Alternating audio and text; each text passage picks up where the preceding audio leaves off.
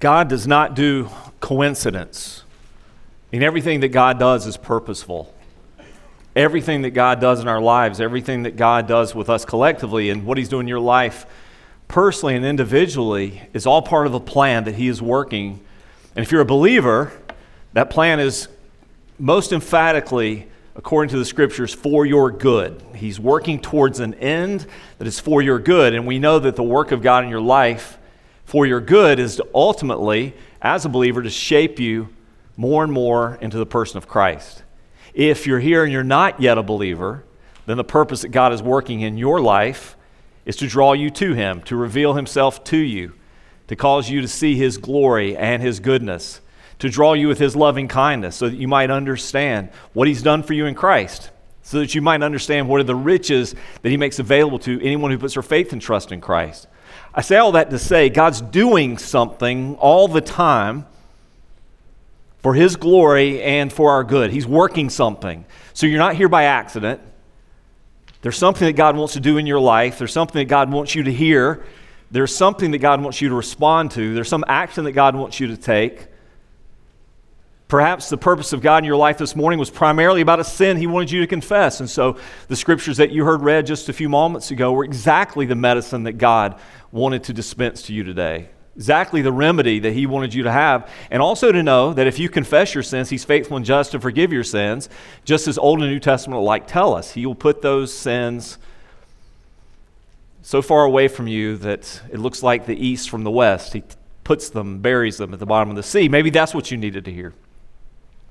But I want you to do this morning. I want you, trusting in what I've just said to be true, that God has something for you. He's doing something for your sake, to ask God, what does He have for you today? What does He want you to hear? What does He want you to know? What does He want you to trust or believe? What does He want you to do? How does He want you to live?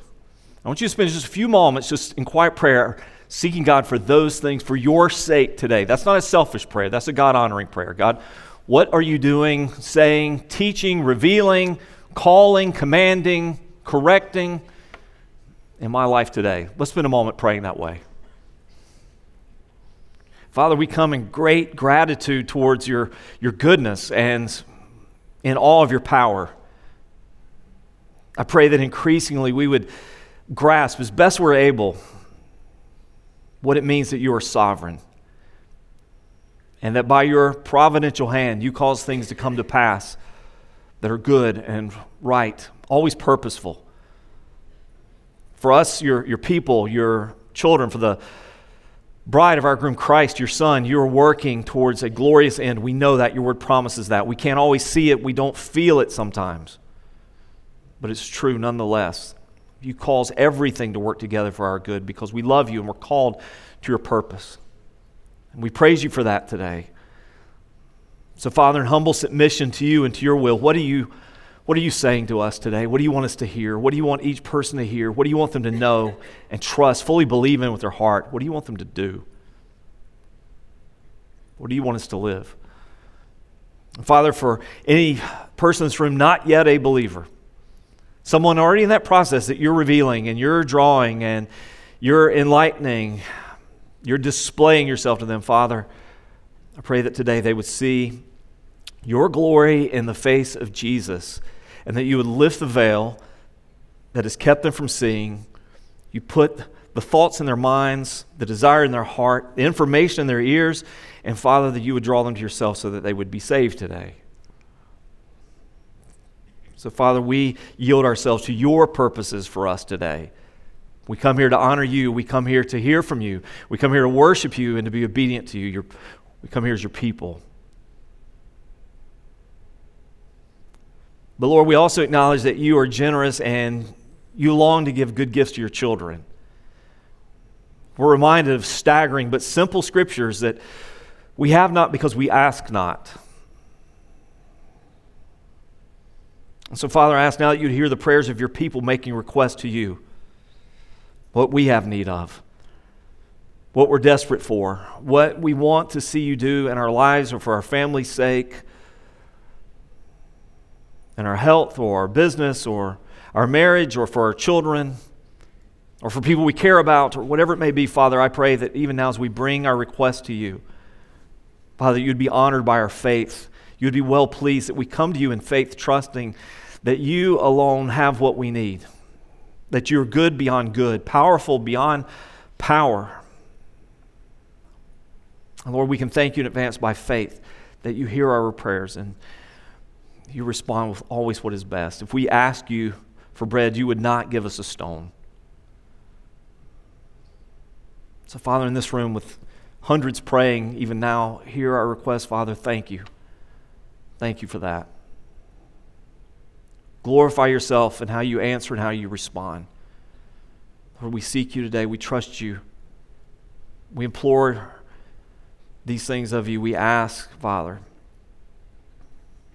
and in advance by faith, thank you. We pray this day in Jesus' name. Amen. 1 Timothy chapter 6. We're just about through with this first of letters that Paul wrote to Timothy. And let me sort of set the stage, just kind of a quick review. And this would also be particularly helpful if you're new to us or you haven't been here for the whole series, you're just jumping in. Paul's letter to Timothy, while written to a young pastor that Paul is obviously and clearly mentoring, he loves Timothy, he cares about Timothy, he's imparting wisdom to Timothy. God is using him, he's inspiring him to speak truth to Timothy and how he leads the church. And the focal point of 1 Timothy is very much the collective people of God, the body of Christ. If you go back to the middle of the text, chapter 3, verses 14 and 15, you see the heart of it, the hub of the wheel, that we may know how we ought to live as Christians. That's my summary statement, how we ought to behave in the household of God, the pillar and buttress of the truth, which is the church. How Christians ought to be Christians with other Christians, how we live together. When Paul writes again later to Timothy, the focus will be more on individual Christian behaviors, although there's a lot of intersection between the two. And we get to chapter 6, the last of these chapters. We come to verse 2 in the second part where Paul tells Timothy, teach and urge these things. Teach and urge these things. And that's a bridge statement. It's connecting between things we just heard and things we're about to hear. Now, if you were here last week, remember we talked about this challenge in the early church about their attitudes towards those who were enslaved and particularly the attitudes of the enslaved. How do you follow Christ when you're at rock bottom? How do you live your life for God's glory when nothing seems to be going your way? Can you honor and glorify God with your life in spite of your circumstances? When things aren't fair, when things aren't just, when you're not treated well, when you're not given what you think you ought to deserve, when life isn't all that you hoped it would be, can you still honor Christ? And the answer emphatically is yes. Can we love and honor Christ? And then we come to this next stage about doctrine and life, and with this bridge statement, teach and urge these things. Now, the teach and urge these things is not just about what we just heard about slavery and honor of God. It's about everything that we've heard so far. It's the way that Paul interjects into this letter, this ongoing reminder. The truth of God matters, so teach it. Teach people the truth. And then he uses this word, urge these things. If you go back to 1 Timothy 4:11, you find a parallel verse. 1 Timothy 4:11, command and teach these things. Now, I'm not exactly sure why the interpreters of Scripture changed those words in some interpretations, some versions of Scripture, because it's the exact same word in the original, and it's an imperative. So what I'm saying here is this. The Bible is reminding us what we teach is not just what we're supposed to know. Doctrine is not just a collection of facts and information. What we teach is what we're supposed to do. And so Paul is telling Timothy that when you instruct the church and when you lead the church, instruct them to know certain things without a doubt, that these things are true and you believe these things to be from God, and this is what's right and this is what we base everything else on, but do it. Do these things. If I were writing a simple summary here, I would say the message thus far is live the truth. Live the truth. Don't just know the truth. Just knowing things is not going to transform your life. Knowing things is not going to cause you to enjoy a relationship with God in Christ. Knowing things is not going to benefit your family by itself or change the community that you live in. It's to know and do these things, to live this out, because that's where life is found. It's in the knowledge of the truth applied, played out. The idea here is doctrine. The worth of doctrine for all of your life. Now, let me just say this. I'm not trying to get into your head and figure out what you're thinking. And that's a dangerous thing to do just in general. I find myself giving that advice to people all the time. Don't think for a minute you know what other people are thinking. You know, that's destructive to every sort of conversation and relationship, to think that you know. Well, I know what you're thinking. No, you don't know what I'm thinking. You know, somebody said that to me once, and I said, no, what I'm actually thinking about, I don't know why, is Fruit Loops. I really am hungry, and that's what I want. I can remember in my previous church, I used to not sit on the front row, and I appreciate this right here. You may see some of these high school girls. I invited them, I challenged them Sunday night. Why don't you girls step up and sit on the front row where all the action is? And here they are. They displaced me from my seat, so praise God for them. In my old church, I wouldn't sit on the front row sometimes because I had people on the worship team would say to me, we can tell during the worship service that you really didn't like that song, or you didn't think we were doing well, or something was wrong, because we look at your face, you're doing this.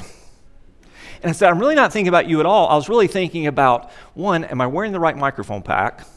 Do my socks match? Or do I have the right notes in place? Or I'm not sure exactly how I'm going to explain that difficult point. Don't assume you know what I'm thinking here. Don't assume you know what I'm thinking. But for you, when I say doctrine, I'm afraid some of you automatically go, oh no, more of this. Doctrine. I mean, we're teaching doctrine in open classes. We're emphasizing doctrine everywhere you turn. We're emphasizing creeds and confessions. We're returning to these texts. We're repeating them and emphasizing them. Why? Because the truth matters. The truth matters.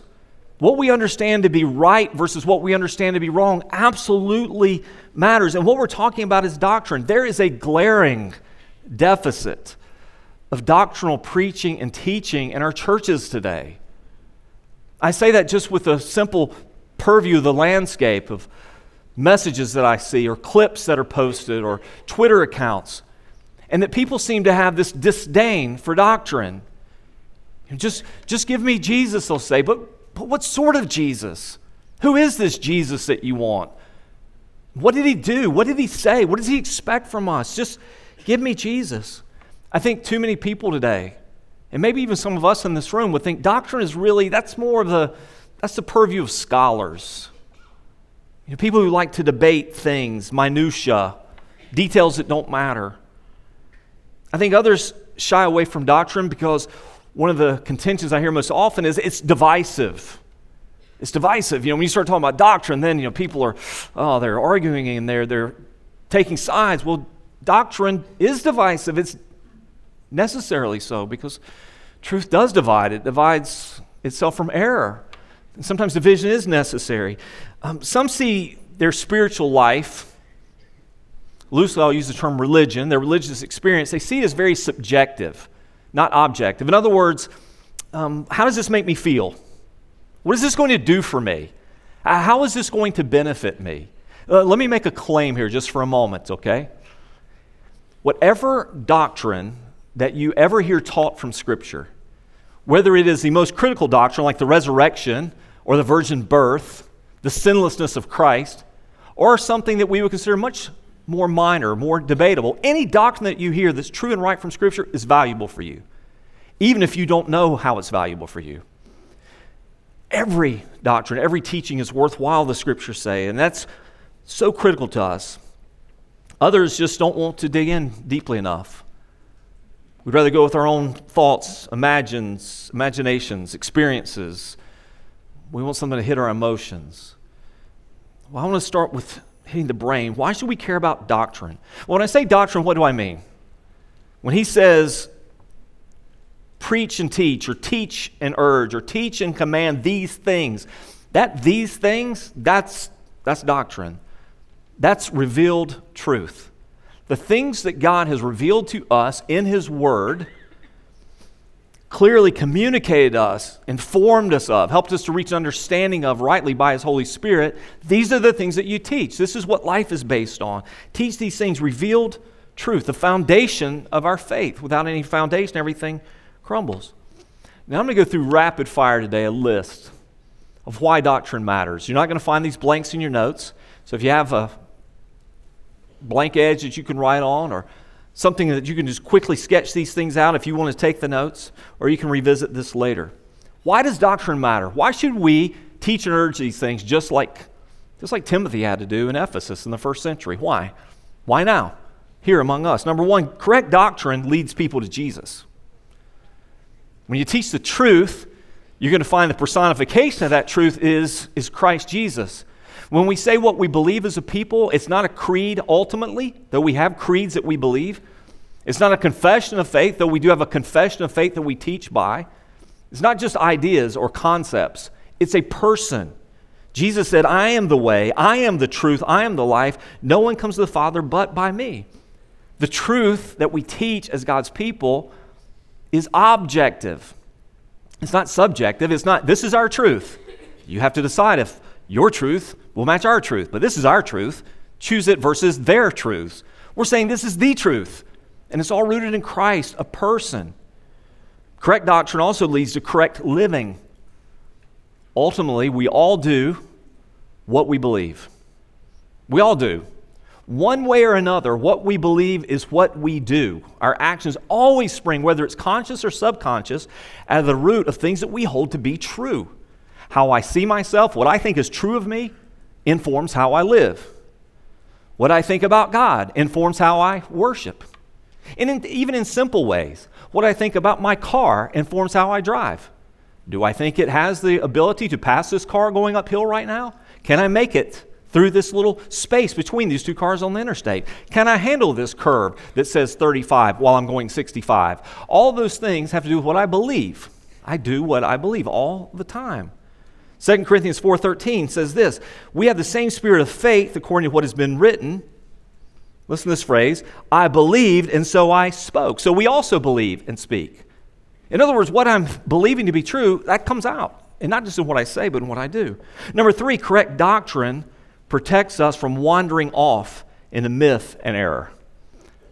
Correct, it keeps us from wandering off. This is what we saw earlier in 1 Timothy chapter 4. Preach the word. Preach the word. Give people the scriptures, he said.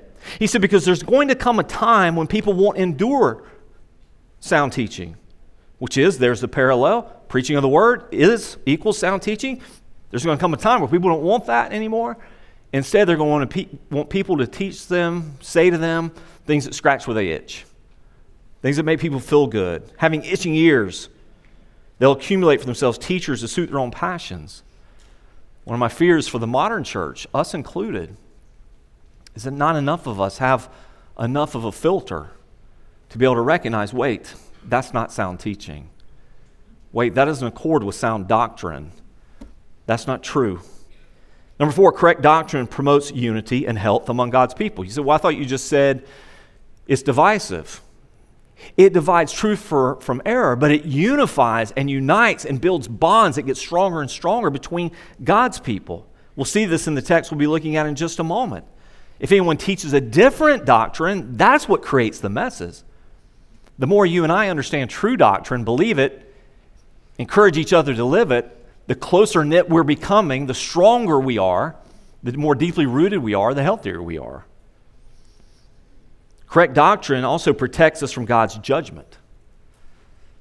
Again, in 1 Timothy chapter 4, the Spirit expressly says, in the later times, some will depart from the faith by devoting themselves to deceitful spirits and teachings of demons. How do we protect people from that? We tell them the truth. Listen, this is a lie. This is a deception. This will destroy you. The ultimate aim of Satan is not deception for deception's end. It's not confusion for the sake of confusion. It's deception for the sake of destruction. Okay, it's confusion for the sake of destruction, so that he might destroy that which is good and right and honors God. And he might destroy those who bear the image of God, me and you. Every deception of the enemy, every deception has its ultimate end towards that. How might he destroy us through what we believe? Correct doctrine also keeps us connected to the timeless teachings of the church. What's orthodox? What's true? What's right? Jude 1:3, contend for the faith that was once and for all entrusted to the saints. I have this image in my mind that I return to again and again. It used to be on my whiteboard. Two lines, one straight and true, one that made a long, slow deviation from that line. And it was my reminder that there is a truth once and for all established. This is what God gave in the prophets, reiterated in the apostles. This is what was affirmed and revealed in Christ. These are the teachings of the church from the very beginning, and this is what will hold true to the end and what is forever secured in the heavenlies. This is what's right and true and good, and it is this pure straight line. But over time, this is our history, our trajectory. It's this long, slow arc away from that. So what is our challenge today? To constantly be returning to that, constantly evaluating. Is what we say true? It's what we believe right. It's how we are living reflective of this. One challenge I always have in my own mind, and I would make it to anyone preaching or teaching, is this. I imagine these strange things like, what if Peter and James and John just happened to swing through Dothan on a Sunday morning and sat over there somewhere and heard us read scripture and pray prayers, sing songs, and give a sermon? Would they say, when these people dress funny, they look a little funny? I don't know why none of the women have their heads covered. Some things like that. But at least it looks like what we believe, or they would say, what in the world is this? What in the world is this? I want to be faithful. I want to be faithful to that first century. By the way, I'm not saying you need to have your head covered. I'm saying that's what they would say. Some of you can be writing notes to each other. What do you mean by head coverings? You're gonna miss everything else I said and be thinking about the email you want to send me about head coverings. Send it. Correct doctrine protects the mission of the church. It keeps us where we're supposed to be, doing what we're supposed to do. I mean, so many churches today, and I'm not ranting against other churches, I'm trying to preserve us and our mission, but so many churches have deviated from where they began. What was the mission when they were started? What was the purpose and point of the denomination? Why are they there? I mean, it's to do more than just good deeds out there in the community. It's to do more than feed the hungry or clothe the poor or pray for the sick. Those things are good things, but it's not the ultimate thing. What's the mission of the church? We see it in 2 Peter chapter 2. False prophets arose among the people, just as there'll be false teachers among you. They'll secretly bring in destructive heresies. They'll even deny the master who bought them, bringing upon themselves swift destruction. And many will follow their sensuality, and because of them, the way of truth will be blasphemed. And in their greed, they'll exploit you with false words. Their condemnation from long ago is not idle, and their destruction is not asleep. If we lose our commitment to the truth, we're going to lose our mission for the truth. We're going to lose our guts to speak the truth. We're going to lose the whole thrust of what God set us out to do. And correct doctrine is absolutely essential for discipleship. Not only to know Christ, a person, to be believed in and trusted, to be worshiped and adored, to be followed and submitted to, but our discipleship as a Christian. Think of the Great Commission. The Great Commission is not go out and make converts, with the presupposition of the gospel, the good news of how a person becomes a Christian. When they trust in Christ, they believe that good news, that though they are sinners, God is a far better Savior, and Jesus affords forgiveness of sins for anyone who will seek it. He'll grant eternal life. You baptize them who become followers of Christ. And then what does it say to do? You teach them to observe all that I've commanded you. You can't be a disciple without doctrine. And that's just all intro. Doctrine matters. And so when he says teach and observe these things, that's why this is so critical. What I'm about to say is based on that. So look at this next section of verses. Verse 3, if anyone teaches a different doctrine. So did you catch the beginning phrase? Anything different than what I just said, what's been revealed through the holy writings of Scripture by the Spirit of God for the people of God in all times and places. If anything is different than the revealed truth of God, and does not agree with the sound words of our Lord Jesus Christ and the teaching that accords with godliness, he's puffed up with conceit and understands nothing. He has an unhealthy craving for controversy and for quarrels about words, which produce envy, dissension, slander, evil suspicions, and constant friction among people who are depraved in mind and deprived of the truth, imagining that godliness is a means of gain. But godliness with contentment is great gain. For we brought nothing into this world, and we can take nothing out of the world. But if we have food and clothing, with these we will be content. But those who desire to be rich fall into temptation, into a snare, into many senseless and harmful desires that plunge people into ruin and destruction. For the love of money is a root of all kinds of evils. It is through this craving that some have wandered away from the faith and pierced themselves with many pangs. And these sounds like two different themes, but I'm keeping them together because I want you to see the obvious overlap and how one sets up the other, how one is an object lesson for the other. First of all, simply some defining marks of false teaching. False teaching, the content, not the person, the stuff that's coming out of their mouth or flowing out of their ministry or published in their books. Three defining marks. One, false teaching differs from Scripture. If that Scripture is that one solid true line from beginning to end, the truth of God forever established, the one we're supposed to contend for, fight for, once and for all delivered, false teaching deviates from that. That's either not what that says or not what that means. And so that's why understanding Scripture and how to interpret it and understand it, how to understand right doctrine is critical for us. It's either not what that says at all or that's not at all what that means. And if time would allow, plus it would be quite a journey down the many rabbit holes. I could show you example after example after example after example after well-known, prominent, successful pastors, teachers, ministers in churches, large, influential, growing of that sort of false teaching that is just not what the Scripture says or not what the Scripture means. Over and over, it differs from Scripture. Number two, false teaching contradicts Christ. It contradicts Christ. That's not who Christ is, or that's not what Christ said, or that's not what Christ did. It's one of those three things. It's not who Christ is. Wait, that doesn't reflect Christ. You don't get to make Jesus into your image. Jesus is not, here's my boomer reference. He's not Gumby. You don't get to twist him around however you want him to do whatever you want him to do. Jesus is not this mythological figure that we get to use in any way possible that suits us. What did he actually come to do? It was really a very narrow focus. He came in obedience to the Father to secure a people for all eternity as a gift back to the Father. How did he do that?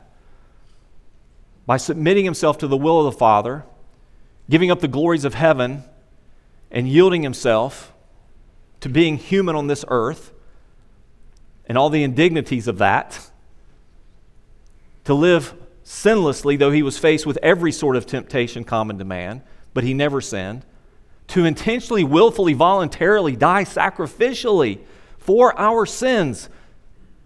I was reading this argument, this debate online the other day, ages old, goes back to the time of Christ at the cross. The same sort of stuff they yelled at Jesus when he's up there on the cross dying. Hey, if you if you can save anyone, save yourself. If you're the Savior, save yourself. Come down from the cross. And I've heard that sort of argument formed in many different ways here and there since. You know, if Jesus had come down from the cross that day, up there nailed to the cross dying, if he would have miraculously come down from the cross, I would believe in him then. I would believe in him. And you know what I would say to you? That's great. Good for you. So would I. But none of us would be saved. If he had come down from the cross, not one of you would have been saved. He didn't come down from the cross because he was not able. He didn't come down from the cross because he could not fulfill the mission of God and save you had he not died for you. His death on the cross is essential. And his resurrection, that he was not a martyr, not a victim. Jesus was raised by the power of God for our salvation so we can have new life. Everyone saw him. They watched him ascend. He's going to return. He's going to rule and reign forever. And that's who Christ is. False teaching contradicts either who he is, what he said, or what he did. Evaluate according to Christ. Does this match Christ? The obvious implication there, which is nowhere written in your notes, but should be stored in your thinking, is I better know Christ, hadn't I? I better know the biblical Christ so I can evaluate according to him. Number three, false teaching undermines godliness. Now, I have to be careful with the parallels I make because no teacher, those who teach the truth or those who teach false teaching, is immune from immoral failure. No one is immune from that, for falling in immorality and sinfulness. No one. However, I would suggest that we see a far greater disconnect and a far greater propensity for and a far greater occurrence of false teachers living ungodly lives, because there's a disconnection. Because the truth of God necessarily produces godliness. Different versions of God, different ideas about God, different understandings of what God requires, what the commandments of God are, expectations of God are, will inevitably lead to ungodliness. We do what we live. If we have a wrong view of God, a wrong view of God's Word, a wrong view of Christ, a wrong view of God's Spirit, why would we not also have a life that doesn't reflect God or Christ or the fruits of His Spirit? And so false teaching undermines godliness. Should we evaluate a teacher according to what he does as well as what he says? Absolutely. Absolutely. Are there good teachers who have given us good information and written good materials that we now set aside because of bad living, immoral lives? Absolutely. Those things run together. The validity of truth shows up in the daily routine of life. Your doctrine always determines how you live. Now, that's false teaching. Let's talk about false teachers for a moment. The individuals. Now, before any of you get a little bent out of shape here, feel like I'm being a little too pointed, I'm going to try not to mention your favorite teacher that's a false teacher, if you have one. I hope you don't. I'm going to assume, first of all, you don't have any favorite false teachers. But I'm not going to guarantee that if one pops in my head, I won't say their name. But I want you to look at the biblical descriptions here, and while I do, I want you to apply this like a grid to the teaching that you see. You use the scriptures here. False teachers tend to be simultaneously, which sounds almost incongruous, arrogant and ignorant. The worst sort of teaching is a teaching that's arrogant and ignorant. So again, I don't want to mention names, but Mike Todd. I was watching a clip. If you haven't heard of Mike Todd, then that's good for you. If you have, then take caution. Avoid. If you're listening to him, stop. And please, let's have a conversation. Let me tell you why. He's one of the fastest, leads one of the fastest growing churches, has a very influential, now public footprint. But his teaching, when I saw that statement, that's him. It's just this arrogance, this pride, this sense of self, coupled with, man, you cannot be that ignorant about Scripture, because that is not at all what the Bible teaches.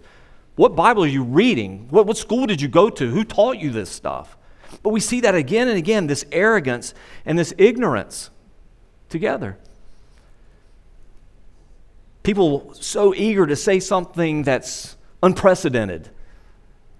And my guiding thought is this: if I ever say anything to you that no Christian has ever taught or said before in the history of the church, then you can guarantee that what I just said is wrong. As the wise author of Ecclesiastes said, there is nothing new under the sun. Truth is truth. And has been since the time of Christ when it comes to the gospel, when it comes to the teaching of the church. That was established then, and it doesn't change. False teachers also crave controversy. And they major in the minors. So much of false teaching has this sort of approach to Scripture. Let's find one or two verses in the text, not in its original language, mind you, but in our language. Let's find one or two words in that text in the English language, and then let's just spin off all the different possible words, applications, meanings, or any approach to that word, and let's create something new altogether from that. And it's this idea that I'm seeing in Scripture exactly as this. They crave controversy, quarrels about words, etc. You know, when you do that, one, you're making a text that only speaks to one particular audience. And the Bible, rightly taught, speaks to every audience everywhere. You know, it doesn't matter if you're preaching with an interpreter in Guatemala or you're in a village church in India. The Scriptures speak there to those people in that setting and in their situation in life, and it speaks to their needs. It speaks to their thinking and their hearts. But when you have these bizarro word-centered, English-centered, my own thoughts kind of messages, listen for that in the preaching. It'll make more sense when you hear it. Say, yeah, that's exactly what he's doing. That's not what the big picture of that text is about. No one could read that passage and say, that's clearly what it's about. That's when you hear, well, I never saw that in the text before. It's because it's not there. It's made up. It's nonsensical. It's this idea of controversy. And then even in the minors. Is that really what this passage is about? Is that really what it's saying here? Is that the takeaways? This is what God is saying to me in this text. And maybe this is the worst part. False teaching, whether intentionally or unintentionally, and I would argue that most often it's intentional. False teaching caters to broken thinking and base desires. It caters to the worst of us. It caters to the worst ways that we think and the worst desires that we have. That's marketing, man. That's just straight marketing. I'm going to appeal to the stuff I know people already want, and I'm going to give them a means to get it. I'm just going to make God that means. I mean, listen to how the scriptures are written here for a moment. It creates these things, the envy, dissension, the slander, the suspicions, the friction among people who are, listen to this phrase, depraved in mind, deprived of truth. What a horrible combination. Before Christ, that's all of us, our broken thinking. And without the truth given to that broken thinking, it'll never change. And if that thinking never changes, then behavior never can. My life will never be transformed. But in that broken thinking, yes, I want this. I want to know how I can receive a blessing. I want to know how I can figure out my destiny. I want to know how to reach my potential. And we see these things over and over and over, and it appeals to us. Listen, if God is just the means to the things you want with or without God, it's not God that you want.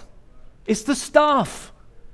It's the stuff of God, and this is what false teaching is doing. If you want to feel justified in living without God or living as your own God, pursuing your own desires for the rest of your life as if there is no God, then false teaching is exactly what you want. The prosperity gospel is exactly what you want. But if you want God, there's something different. And all the while, the context of this text suggests that these false teachers then and now, which shows you human nature spread out over 2,000 years. They're profiting from the lost, the foolish, and the ignorant. So much false teaching is profiting from the lost, the foolish, and the ignorant. I say those not as judgmental words, but as apt descriptors. To not know the truth, to be far from God. Listen, in my depraved thinking, and my deprived mind, man. And they not only minister for money, but here's the worst part, and I want to make sure you hear this part, so stick with me just for a moment. It's not only the ministry for money that Paul's accusing those false teachers of, which we still see today. Even more destructive is the message of a distorted gospel. And what has been in place, this is not a modern phenomenon, but what has been in place even since the first century in the age of the apostles, this gospel that distorts Christ as a means to an end and not the end himself. The root of false teaching, best exemplified in the prosperity gospel, is the distortion of what the good news of God in Christ is, the diminishment of who Christ is, and the purpose of Christ to give you the things you want with or without Christ. Christ as a means to the end, not the end himself. They imagine that godliness is a means of gain.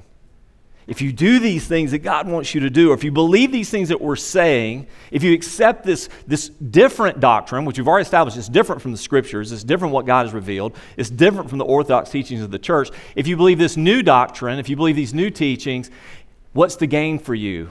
Gain. What's the benefit? The benefits. Look at what you're going to get.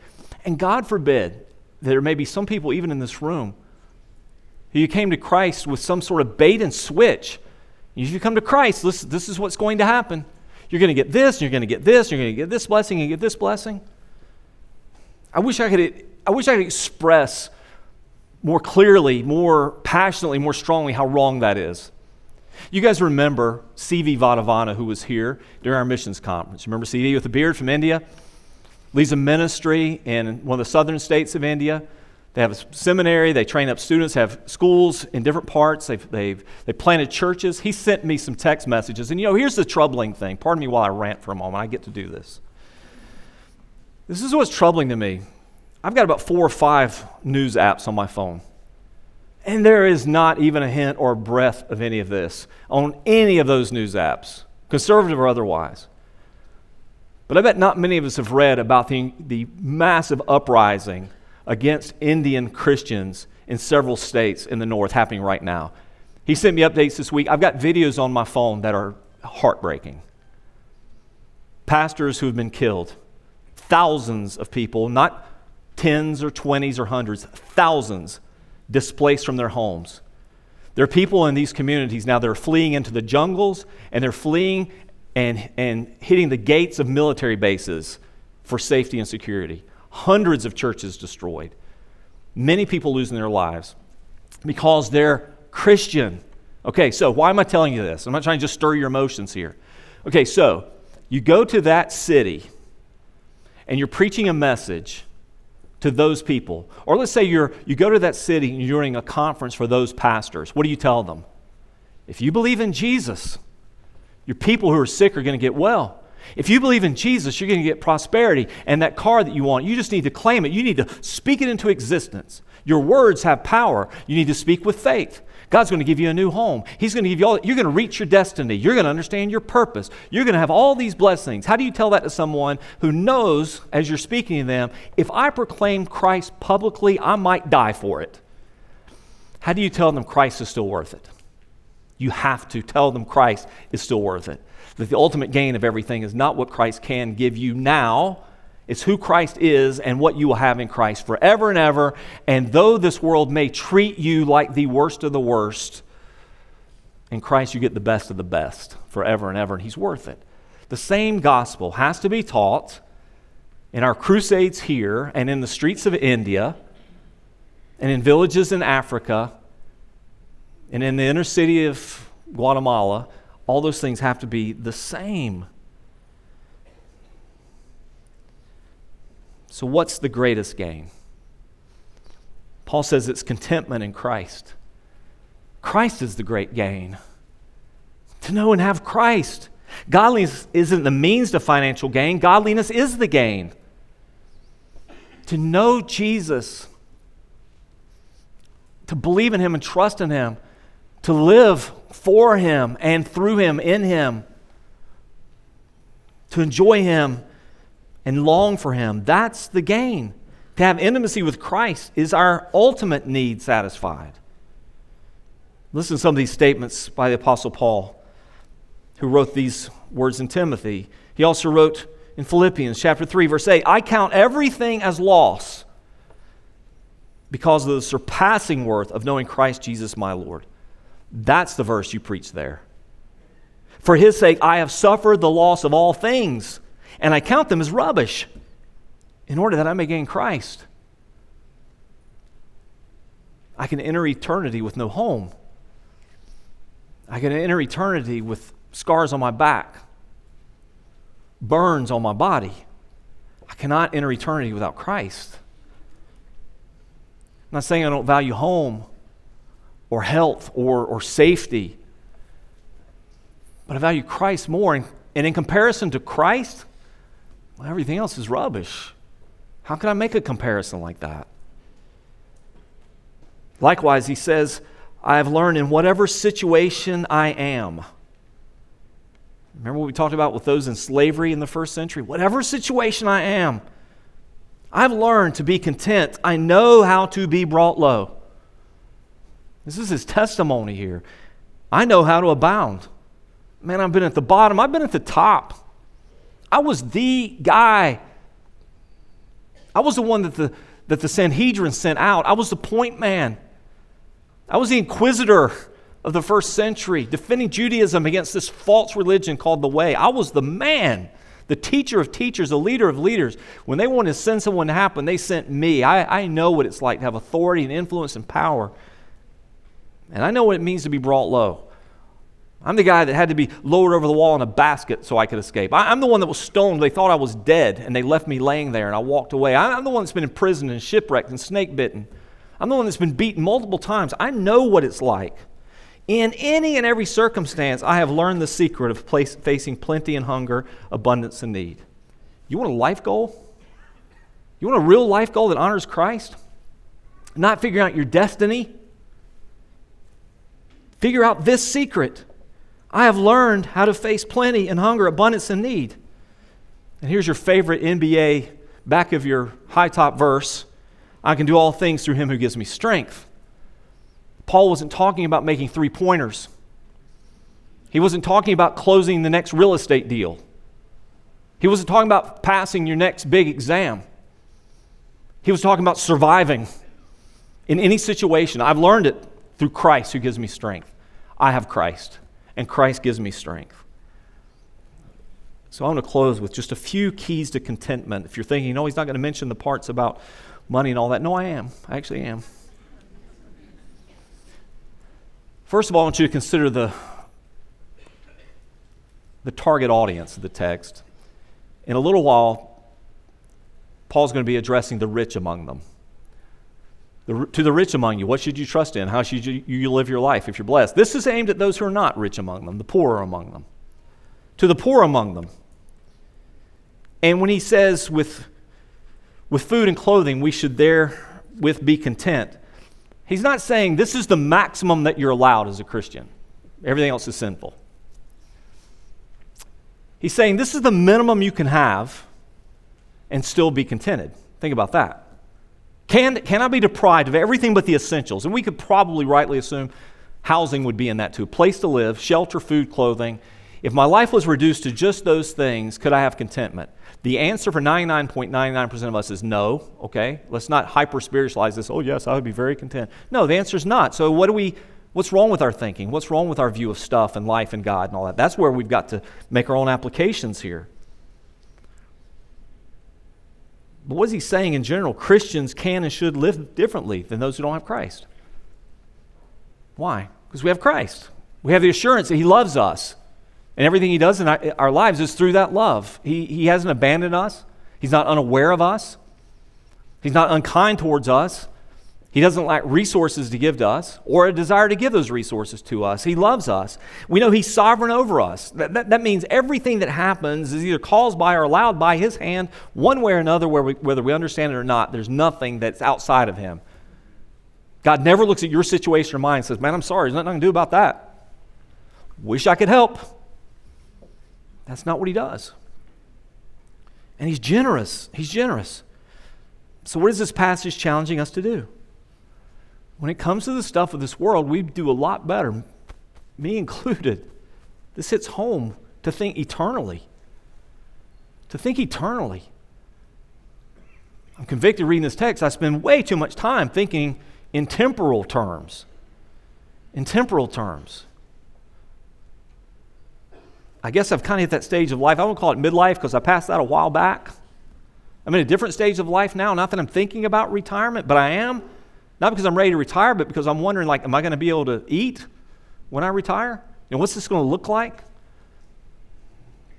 What's going to happen with investments or Social Security or just am I saving anything? Am I preparing myself? You know, I'm thinking about those things. And then as I'm reading this text and going through this text this week, I'm convicted, man, I've spent so much more time like trying to do the math on, okay, if I retire at this age, I'll have this. If I retire at this age, I might have this. If Social Security does this, instead of thinking eternally, store for yourself treasures in heaven. I mean, the Bible couldn't be clearer. And here I am talking about, what am I going to eat when I'm 74 years old? Where am I going to live?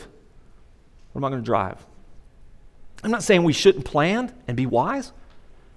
I'm saying the majority of us, I think, if you're like me, then I know that you're guilty of this. We spend a lot more time thinking temporarily, not eternally. And then the challenge is to simply live simply.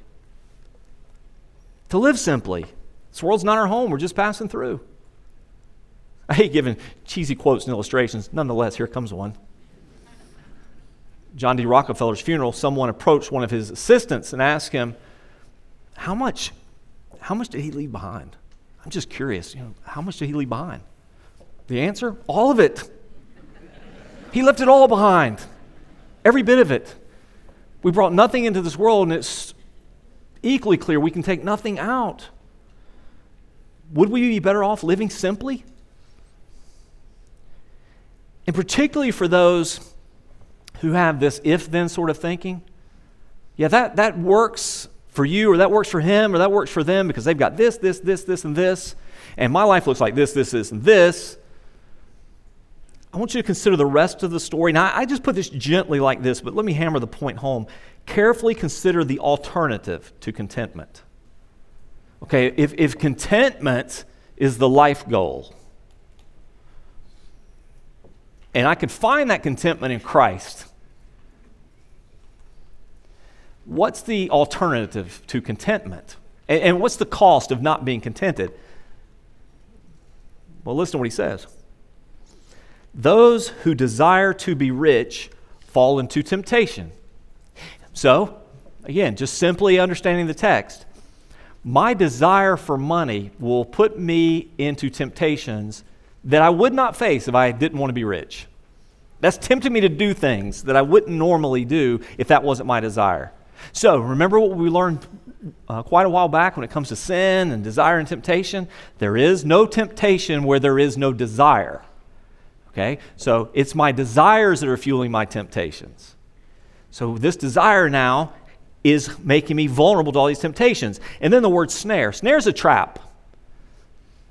So Satan's laying traps for the greedy, for the wealth and rich seekers. They're laying traps there, traps you wouldn't have to worry about if that wasn't your desire. And then consider this, many senseless and harmful desires. The desire to be rich can be accompanied with harmful desires. I mean, we see the statistics. I don't know what they are. The percentage of people who win a lottery and then within years they're broke or worse. Athletes who sign rich contracts, not so many years later are bankrupt. What would I do with the riches if I had them? What would that do to my life? What would that do for my love of Christ? What would that do for my heart to serve and to honor him? What would it do? Do I even know? He said, because some, because they crave this, they desire it, they've wandered away from the faith. Some have pierced themselves with many pangs. Maybe there's some testimonies in here. Someone would say that. I spent my life going after that, and all I did was compromise. All I did was make bad choices. All I did was hurt myself and other people in that pursuit, and I don't anymore. This is the challenge of the Scripture. Think eternally, live simply, consider the alternative. And we think of Christ, and this is the message that the church in Ephesus needed, and the message our church needs. Obviously, Christ has won many benefits for us. The book of Ephesians tells us we have every spiritual blessing in Christ. But the great blessing of Christ is that he gives us God himself, that we get to know God. Imagine if you could have all the stuff of this world. I mean, everything, anything your heart desires. What if nothing was outside of your reach? All was available to you. And you could have it without having God. What would you have? What would you have? And likewise, an illustration that I remember reading given so well from John Piper. What if you could die and go to heaven, and every good thing you want is there? Everything you desire is there, but God is not there. You know what that would make you? A pagan. A pagan. Our desire ultimately has to be Christ. What's the sweetest, highest, best, final good of the gospel, the good news? Piper asks. What's the sweetest, highest, best, final good of the good news that makes the good news good, and without which all the other goods of the good news wouldn't be good? What makes it all good? God. That you get to have God. That's the invitation. To know him and to find your satisfaction in him. That's your life goal. Set it that high. Let's pray. Father, I echo a prayer of the Apostle Paul that I may know Christ. I may know Christ. And if that should mean the fellowship of suffering with him, for him, then so be it. If that's the knowing the benefits, the glory of his resurrection and return, the joy of eternity, so be it. I just want to know Christ. Father, I pray increasingly. I want that for myself. I want that. I want that secret of contentment. In plenty or in want. Father, when you bless me, I pray that my satisfaction would not be in those blessings, but in you, the giver of good gifts. When things are hard or difficult, I pray that I would not seek my satisfaction in material things or stuff, but I again would seek my satisfaction in you, who know me, love me, care for me, and have promised to take care of me. Father, I pray that for all of us in this room, it wouldn't be the things that you could give us that we seek, but it would be you that we seek, that we may know you, that we may be found in you, having a righteousness not of our own, but a righteousness that's Christ. And that in knowing you, we might be able to enjoy you forever and ever, Father. This is our prayer today in Jesus' name. Amen.